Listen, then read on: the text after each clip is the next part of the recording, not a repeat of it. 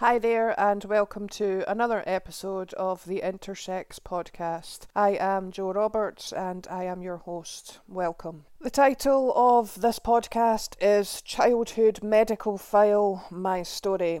As the name suggests, in this podcast, I will be talking about the contents of my medical file from childhood obviously relating to me being intersex. Obviously, I acknowledge right off the bat that it's highly unorthodox for a human being to talk about the contents of their medical file in a podcast. However, this isn't normal circumstances. I am intersex, and intersex people experience some of the worst human rights abuses in our society including but not limited to forced anaesthesia, forced sterilisation, forced dilation, non consensual surgeries, naked childhood examinations, and being photographed from the waist down naked during childhood non consensually. So I'm hoping that that little list should um, facilitate some understanding of why I feel compelled to discuss the contents of my medical file it's an effort to raise awareness of said human rights abuses. This may take some time, as I'm sure you can imagine, there's quite a lot of content to my medical file, particularly during childhood, so I may have to separate this podcast into two separate parts. Also, it's worth bearing in mind that talking about this stuff and speaking about it in a podcast has quite a serious impact on me emotionally, and I can find it quite emotionally draining. And when I begin to talk about the contents of my medical file, it should become fairly obvious why that's the case. So I may have to end up splitting this into two separate parts. The first relevant entry on my medical file uh, relating to me being intersex was from age three when there is an entry from the doctor saying that I had a swelling in the um, in the groin which is um, very likely to be a hernia, and that's from age three. So that's a very common precursor to what the medical profession call androgen insensitivity syndrome. It's very common for individuals whom receive that diagnosis to first come to the attention of the medical profession um, with a swelling in the groin area, and that is an inguinal hernia. Next up on the file, we see another entry from age three when the doctor advises that uh, I have bilateral inguinal hernias and should have a herniotomy, and the uh, doctor arranges this. The next entry comes from just before my fourth birthday. This entry states that bilateral herniotomy has been carried out on me and also a gonadal biopsy. So at this point, Upon correcting the hernias which I had, they have also discovered that I had internal testes. This would be the point at which the diagnosis of what at that time was called testicular feminization would have been made. This was later changed to androgen insensitivity syndrome. It is important to point out that at this stage, uh, no surgeries other than the hernia correction had been carried out. It was only a couple of weeks after this that I received the first quote unquote diagnosis. That was at that time testicular feminization. This was later changed to androgen insensitivity syndrome. It was also at this point that my parents were informed in a letter that my chromosomes were male, although it was well into adulthood before I discovered this for myself. Although I don't normally believe in trigger warnings, at this point I would like to offer a very small trigger warning that there is some sensitive material about to come up. Uh, in this letter, uh, I'm just going to read a full paragraph here.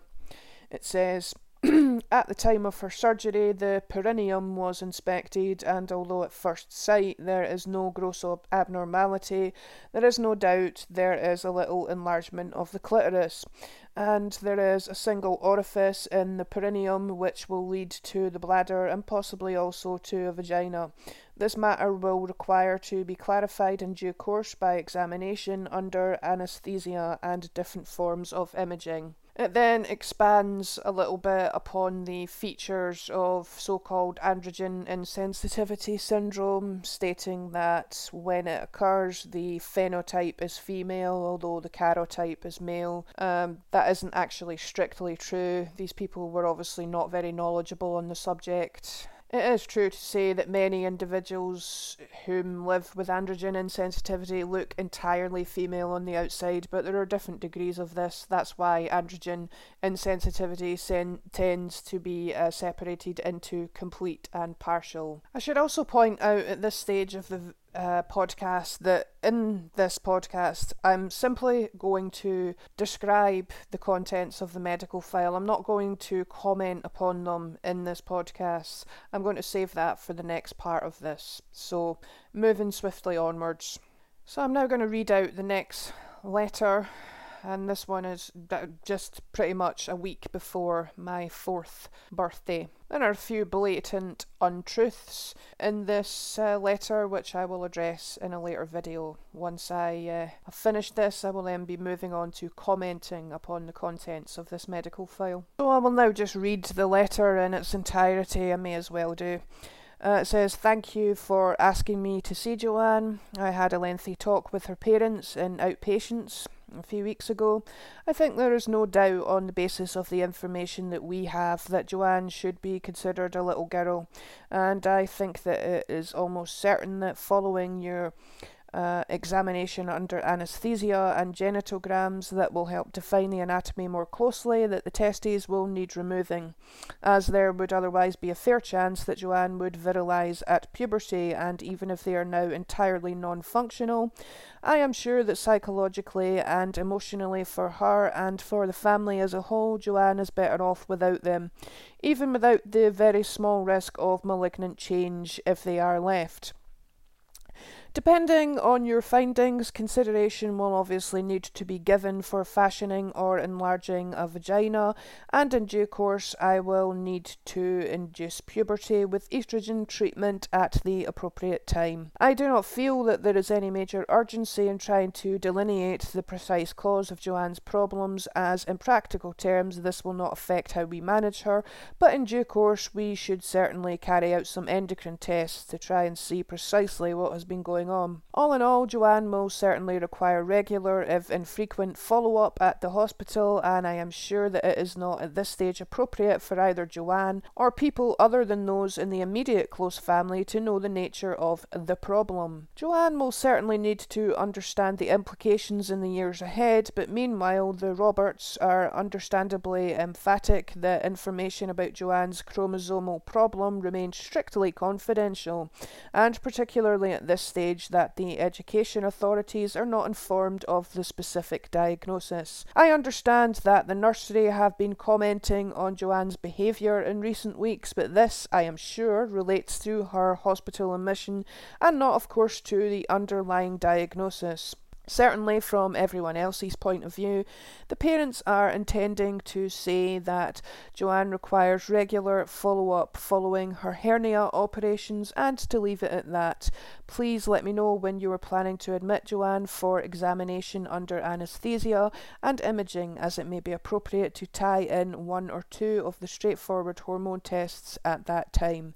Alternatively, as I say, it may be easier to postpone these to a later occasion. I would like to make one brief comment on that, and it relates to the comment upon my behaviour at nursery. I would also like to point out at this stage I also have a diagnosis of Asperger's syndrome, and it was remarked upon by the teachers at my nursery that I was not a particularly vocal child, and also my speech was delayed and I guess you would say immature. Whether that was attributable to the Asperger's diagnosis or whether it was attributable to trauma, we'll never know because I was given a sort of rudimentary form of speech therapy within the family home, and as you can tell from this podcast, it worked. Literally, the next entry in the medical file is a hospital discharge letter, and this is from just after turning four years old. So, understand that this was the second major surgery that I had had all before the age of five, and in the discharge letter it states that the three procedures carried out were examination under anaesthetic, a bilateral orchidectomy, which is basically removing internal testes, and a vaginoplasty, whereupon they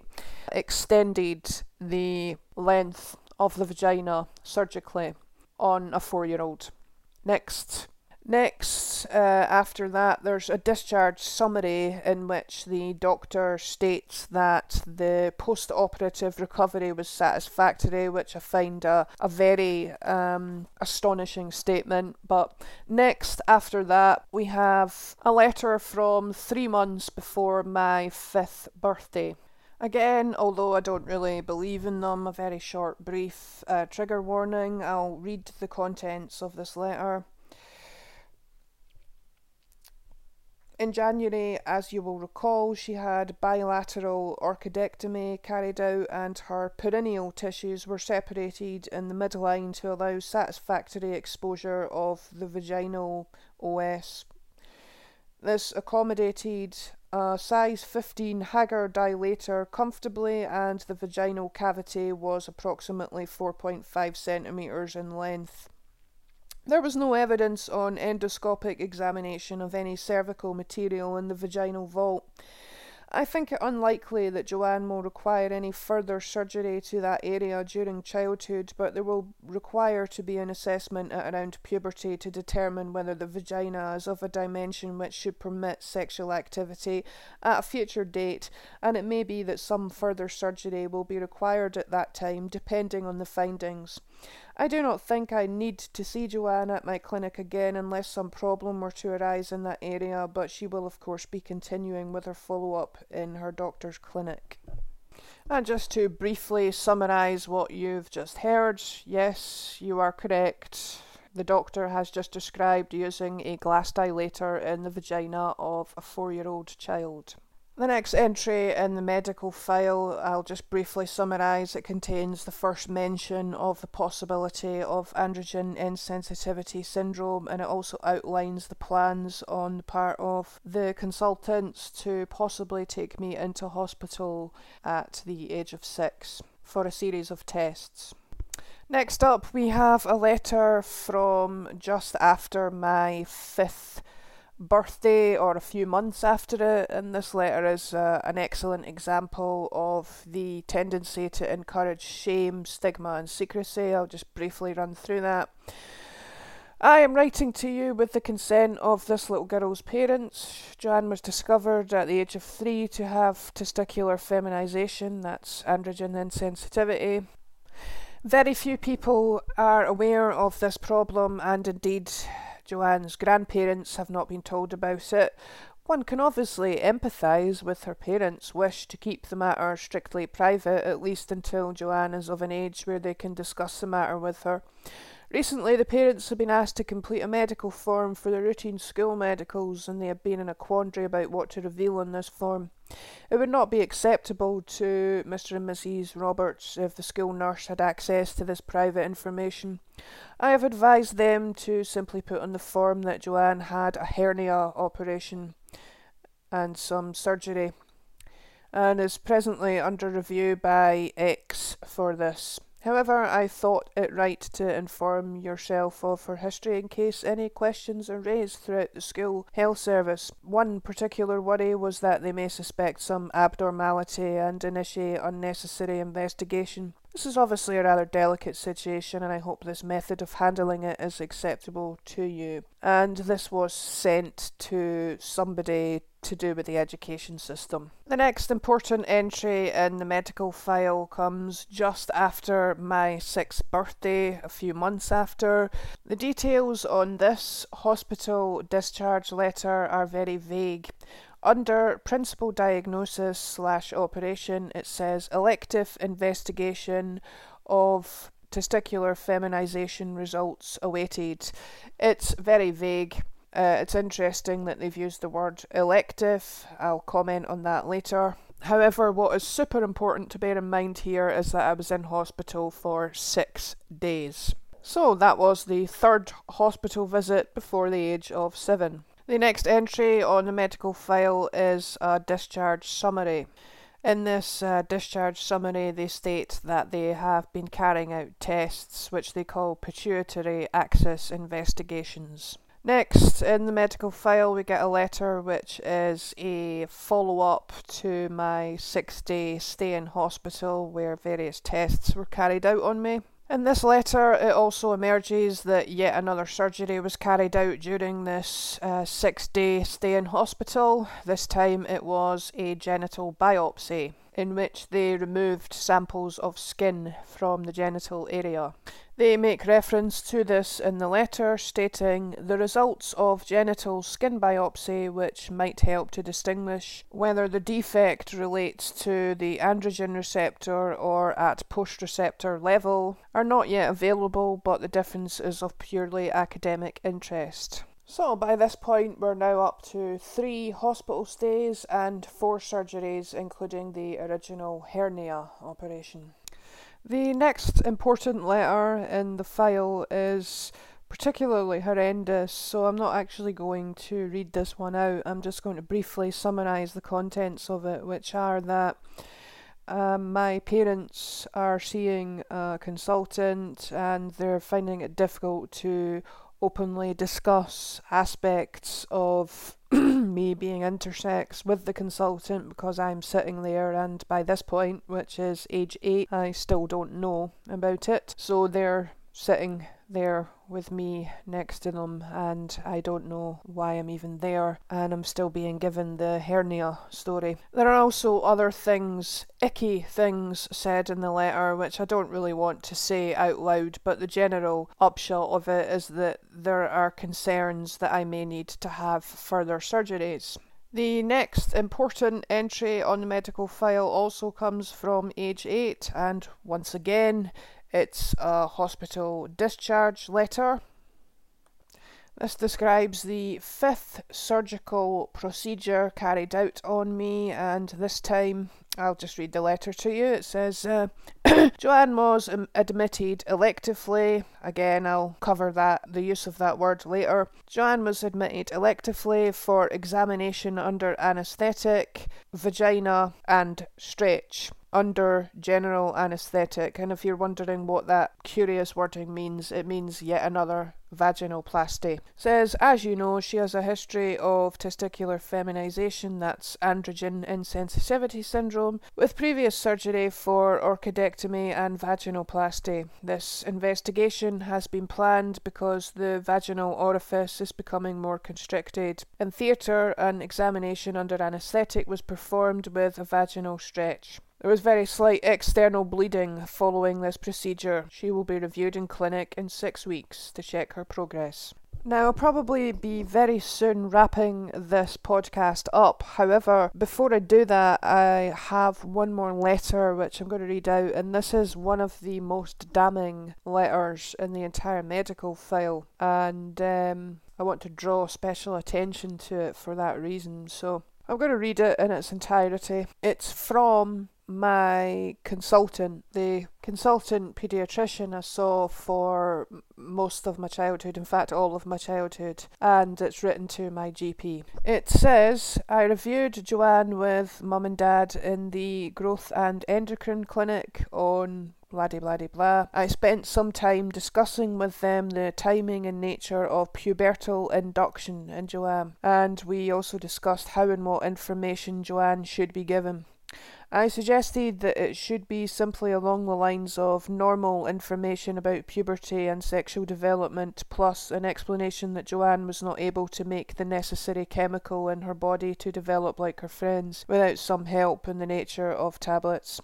I am sure it is neither necessary nor appropriate or advisable to go further than that at this stage, and of course, it may never be appropriate to give Joanne the fullest information about her underlying problem. We have agreed that it would be appropriate to initiate treatment in about six months' time, and I have arranged to meet Joanne and her parents to discuss things further, and of course to talk to Joanne from my point of view about what is involved. This is from age 10 years old. The next couple of letters are written by the same paediatrician, and he uses a very similar uh, turn of phrase in both of them. It is for obvious reasons I did not mention this to you in the clinic.